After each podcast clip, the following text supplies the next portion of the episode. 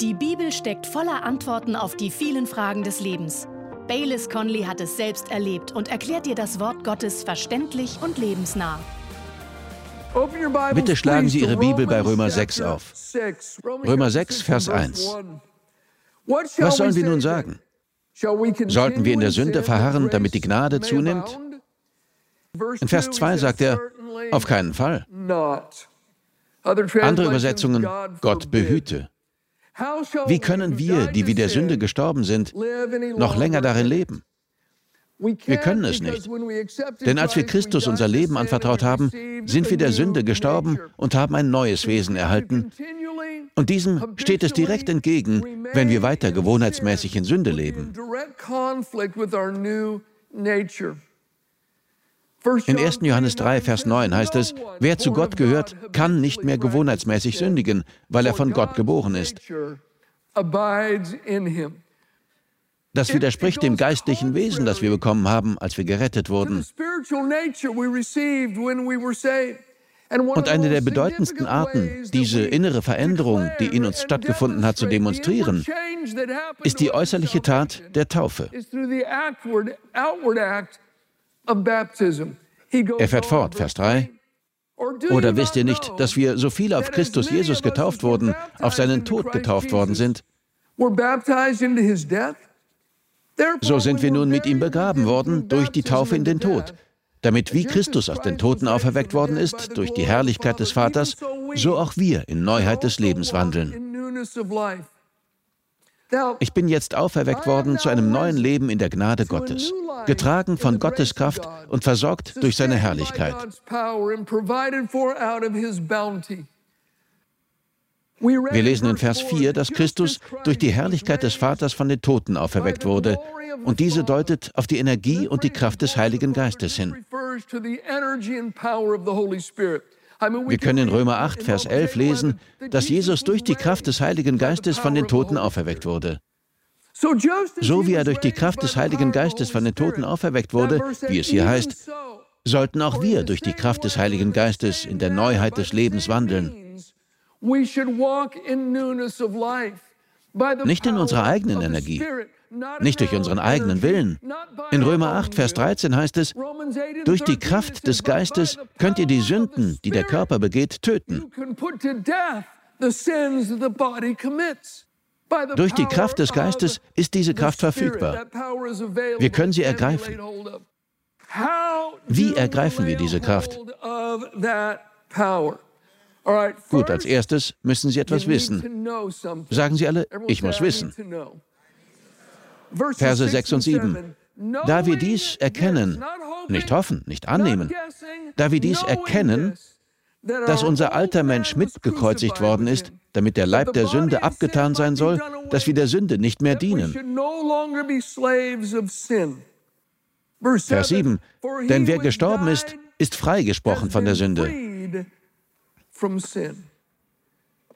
Unser alter Mensch wurde gekreuzigt, damit der Körper nicht mehr zum Zweck der Sünde gebraucht werden kann.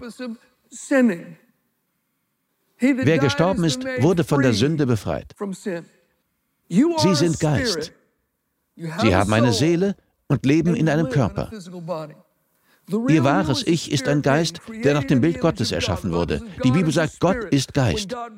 Als Gott Adams Körper den Atem des Lebens einhauchte, wurde er zu einer lebendigen Seele. Er wurde lebendig, aber Adam ist Geist, weil Gott Geist ist. Wir sind geistliche Wesen, weil unser Vater der Vater des Geistes genannt wird.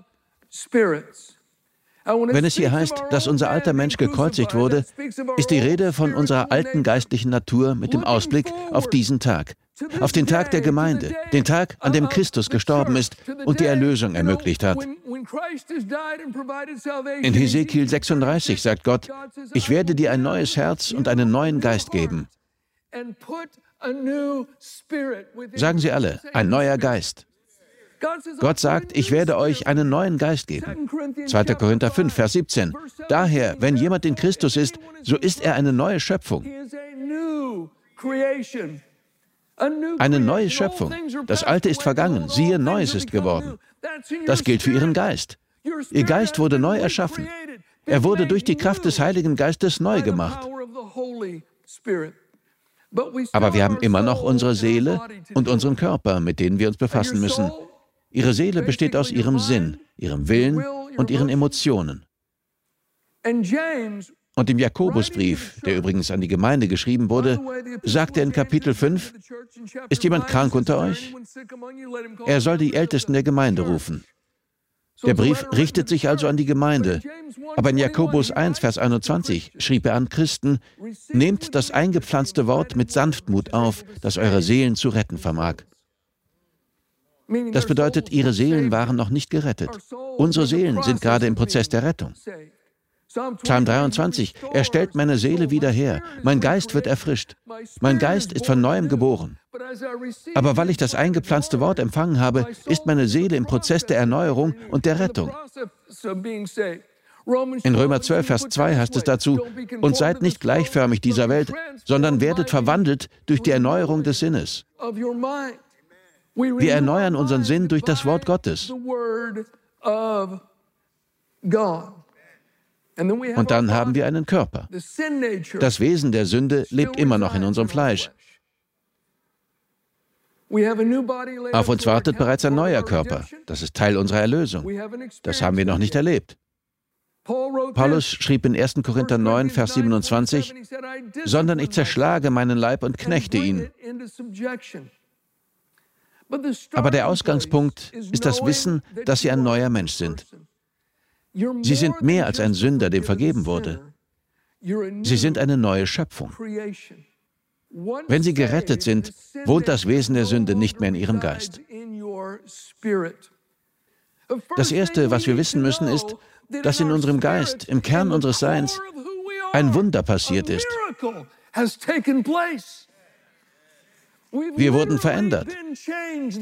Wir wurden von neuem geboren, neu erschaffen, im Inneren neu gemacht.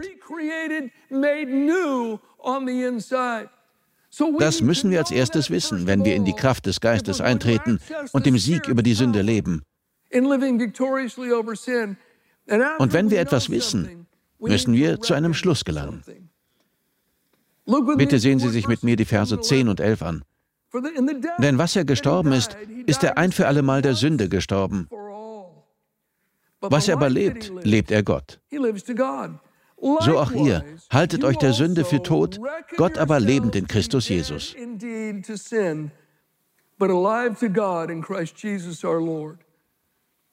Das griechische Wort für sich für etwas halten bedeutet wörtlich, dass man nach einer umfassenden Beurteilung der Fakten zu einem definitiven, unerschütterlichen Schluss kommt. Ich bin zu einer unerschütterlichen, definitiven Schlussfolgerung gelangt.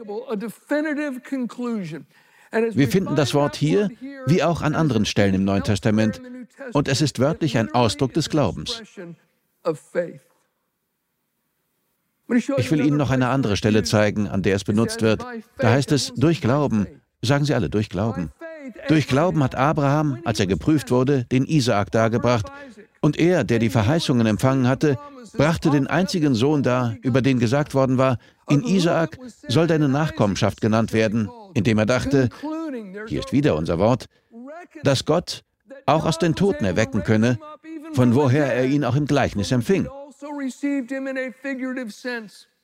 Gott hatte Abraham verheißen, dass die Welt, die Nationen durch Isaak gesegnet würden. Er hatte also diesen Sohn, durch den Wunder geschehen sollten, und dann sagte Gott eines Tages, bringe deinen Sohn auf einen Berg, den ich dir zeigen werde, und opfere ihn dort als ein Brandopfer. Nun, Abraham dachte nach. Er sagte, okay, Gott hat mir bereits verheißen, dass die Nationen durch meinen Sohn gesegnet werden und dass ich durch ihn Nachkommen haben werde. Gut, wenn Gott das verheißen hat, wird er ihn nötigenfalls aus der Asche des Brandopfers auferstehen lassen müssen. Ich werde Gott gehorchen. Und so gingen sie mit einer Gruppe von Menschen, seinen Dienern, zu dem Berg, den Gott ihm genannt hatte. Dann sagte Abraham etwas. Er sagte zu den anderen, der Junge und ich werden weitergehen und Gott anbeten. Dann werden wir zu euch zurückkehren.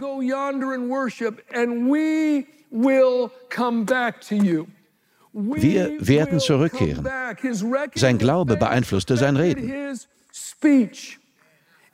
Das Wort im Neuen Testament, das wir hier in Bezug auf Abraham finden, er zog den Schluss, er rechnete mit, er folgerte, ist dasselbe wie in Römer 6, wo es heißt, haltet euch der Sünde für tot. Dieses Wort wurzelt in dem Wort Logos in der griechischen Sprache. Manche von Ihnen kennen es. Das Wort bedeutet etwas Gesagtes. In der Vorstellung, dass wir uns der Sünde für tot und für Gott lebendig erachten, ist also die Wahrheit enthalten, dass sie beeinflusst, was wir sagen. Denn aufgrund von Gottes Aussagen im Hinblick darauf, was Christus durch sein Opfer für mich getan hat, und weil ich dieses neue Leben erfahren habe, werde ich sagen, dass die Sünde keine Herrschaft über mich hat. Ich werde aussprechen, dass der, der in mir ist, größer ist als der, der in der Welt ist. Ich werde sagen, wenn ich mich Gott unterordne und dem Teufel widerstehe, wird er von mir fliehen. Ich werde erklären, dass ich für die Sünde tot bin, da ich für Gott lebe. Und all das ist ein Teil meiner Überlegungen. Und während ich diese anstelle, kommt die Kraft des Heiligen Geistes auf mich, erfrischt mich und stärkt mich gegen jede Versuchung, die sich mir stellen könnte.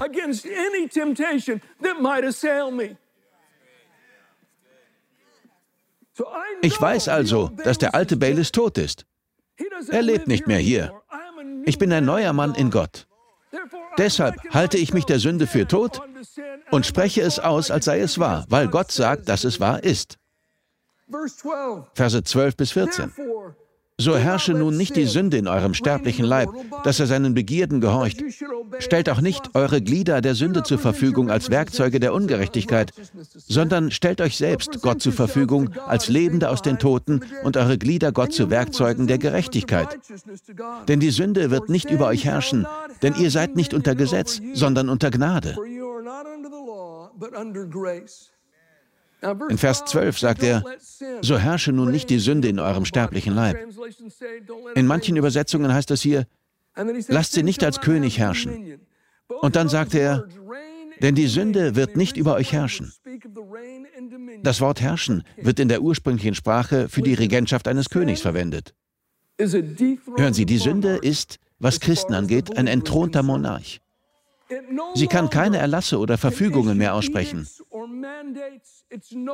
Sie hat keine Autorität mehr. Sie hat keine vorrangige Stellung mehr. Bestenfalls ist sie wie ein Räuber, der sich versteckt hält und gelegentlich versucht, Christen zu überraschen und zu überwältigen. Aber sie kann schnell und einfach besiegt werden.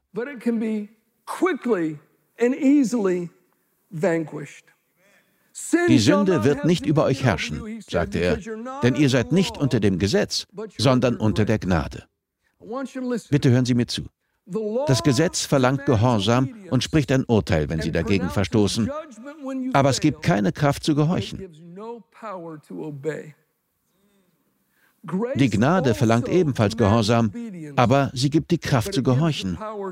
Und wenn sie versagen, bietet sie Vergebung. Hören Sie, der Heilige Geist, der durch unser neues Wesen wirkt, hat eine viel größere Macht, die Sünde im Leben von Christen zu stoppen, als das Gesetz sie jemals hatte. Ich sage das nochmals. Der Heilige Geist, der durch unser neues Wesen wirkt, hat eine viel größere Macht, die Sünde in unserem Leben zu stoppen, als das Gesetz sie jemals hatte. Die Sünde wird nicht über sie herrschen, weil sie nicht unter dem Gesetz sind. Sie sind unter der Gnade. Gott sei Dank für die Gnade Gottes. Und gemäß Titus, Kapitel 2, spricht die Gnade Gottes zu uns, sie lehrt uns und unterweist uns darin, gottgefällig zu leben. Sie ist nicht nur ein Freifahrtschein, damit wir tun können, was wir wollen. Wir kommen zum Vers 15. Er stellt die Frage, was nun? Sollen wir sündigen, weil wir nicht unter Gesetz, sondern unter Gnade sind? Auf keinen Fall. Sollen wir sündigen, weil die Gnade uns Vergebung anbietet? Nein. Und nochmals, das steht unserem Wesen entgegen. Aber hier in Vers 15 geht Paulus die Sache ein bisschen anders an als in Vers 1, wo er sagte, sollten wir in der Sünde verharren, damit die Gnade zunimmt? Hier deutet das Verharren darauf hin, dass wir wiederholt und gewohnheitsmäßig sündigen. Nicht so in Vers 15. Hier ist in der griechischen Sprache von einer gelegentlichen Sünde die Rede. Sollen wir gelegentlich sündigen? Die Antwort lautet, auf keinen Fall. Und er gibt uns noch einen weiteren Grund dafür, Vers 16. Wisst ihr nicht, dass wem ihr euch zur Verfügung stellt als Sklaven zum Gehorsam, ihr dessen Sklaven seid, dem ihr gehorcht? Entweder Sklaven der Sünde zum Tod oder Sklaven des Gehorsams zur Gerechtigkeit. Wenn Sie glauben, dass es Ihnen freisteht, gelegentlich ohne Konsequenzen zu sündigen, bedenken Sie bitte, das kann Sie zum Kriegsgefangenen machen. Sie werden von einem entthronten und besiegten Feind gefesselt und gequält werden. Auch wenn die Sünde von Christus besiegt wurde, wenn sie ihr nachgeben, wird sie sie trotzdem versklaven. Ich weiß, dass jetzt manche denken, Mann, dann kann ich doch gleich das Handtuch werfen. Die Menschen denken das, weil sie mit einer bestimmten Sünde oder einer bestimmten Gewohnheit zu kämpfen haben. Paulus wusste das durch den Heiligen Geist. Und er gibt jenen, die zu kämpfen haben, eine kleine Warnung sowie einige sehr gute Nachrichten mit. In Vers 19 sagte er, ich rede menschlich wegen der Schwachheit eures Fleisches. Hier möchte ich stoppen. Das ist eine Tatsache. Wir haben das Wesen der Sünde in unserem Fleisch. Ihm wohnt eine Schwachheit inne. Mein Geist ist wiedergeboren, von neuem erschaffen. Das Wesen der Sünde ist nicht mehr darin. Ich bin von neuem geboren. Mein Geist ist erneuert. Meine Seele wurde geheilt. Aber es ist eine Schwachheit in meinem Fleisch. Und er sagt, seht, ich rede menschlich wegen der Schwachheit eures Fleisches. Denn so wie sie ihre Glieder als Sklaven der Unreinheit und der Ungesetzlichkeit zur Verfügung gestellt haben, was zu noch mehr Ungesetzlichkeit geführt hat, so sollen sie ihre Glieder jetzt als Sklaven der Gerechtigkeit und der Heiligkeit zur Verfügung stellen. Zuerst spricht er eine Warnung aus, die im Wesentlichen sagt, eine kleine Sünde bleibt niemals klein. Ungesetzlichkeit führt immer zu noch mehr Ungesetzlichkeit.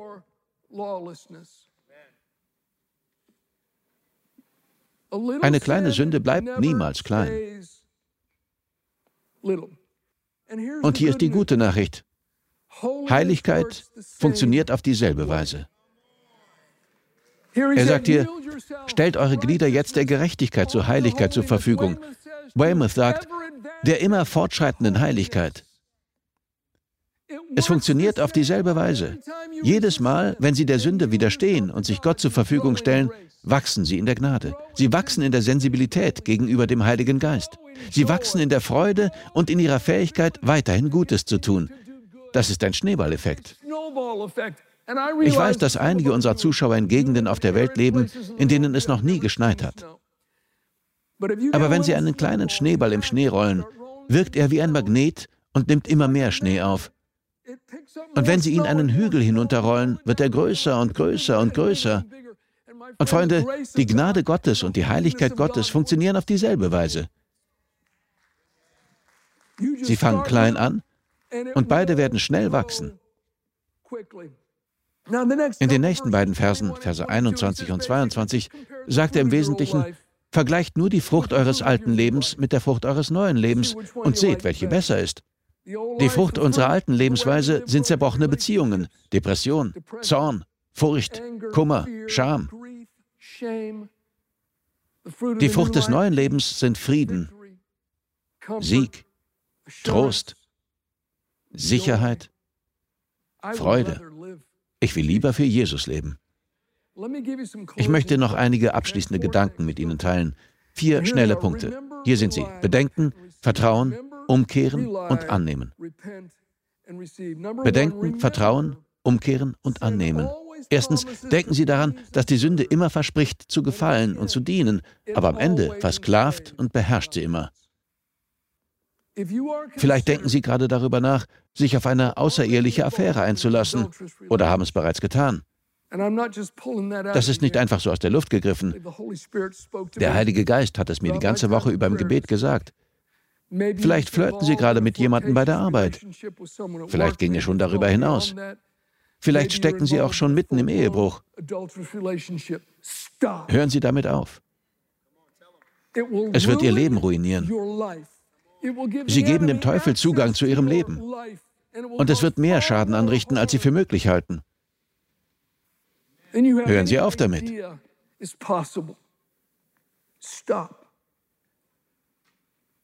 Es verspricht Ihnen zu gefallen und zu nützen, aber am Ende wird es Sie immer, immer versklaven und beherrschen. Wenn Sie jemanden bei einem Geschäftsabschluss über den Tisch ziehen, um sich selbst zu bereichern, hören Sie auf damit. Alles, was Sie als Sünde, als sündhaft erkennen, hören Sie damit auf. Es wird Ihnen nicht gefallen, wo Sie das hinführt. Gut, zweitens, Vertrauen. Vertrauen Sie auf Gottes Versprechen an Sie, nicht auf Ihre Versprechen an ihn. Gottes Versprechen sind weit kraftvoller als Ihre. Wie oft hören wir, Gott, wenn du mir hier heraushilfst oder hindurchhilfst, verspreche ich dir, dass ich dieses und jenes tue. Oder inspiriert von einer Predigt, Gott, ich verspreche dir, dass ich aufhören werde. Oder vielleicht aufgrund von Schuld. Gott, ich verspreche dir, dass ich das nie wieder tun werde. Okay, das mag gut sein, aber ich sage Ihnen, es ist nicht genug. Das ist wie wenn Sie mit einem Tropfen Wasser kommen, während Sie das ganze Gewicht und die ganze Kraft des Pazifischen Ozeans brauchen. Ihre Versprechen sind wie der Tropfen Wasser. Aber Gottes Versprechen sind übernatürlich und voller Kraft. Er sagt, rufe mich an und ich werde dir antworten und dir große und mächtige Dinge zeigen. Er sagt, komm mutig vor den Thron der Gnade, um in Zeiten der Not Barmherzigkeit und Gnade zu finden. Er sagt, ordne dich mir unter, widerstehe dem Teufel und er wird vor dir fliehen.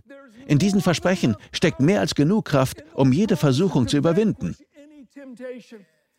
Das ist, als hätten sie das ganze Gewicht und die Kraft des Pazifischen Ozeans hinter sich. Und sie werden der Versuchung nicht nur den Boden unter den Füßen wegziehen, sondern sie in die Tiefen des Meeres befördern. Seine Versprechen an sie sind weit kraftvoller als ihre an ihn.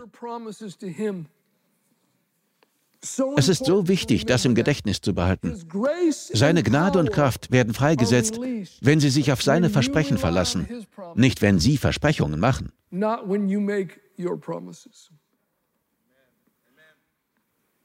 Nummer drei, umkehren. Das bedeutet, kehren Sie um und lassen Sie sich taufen.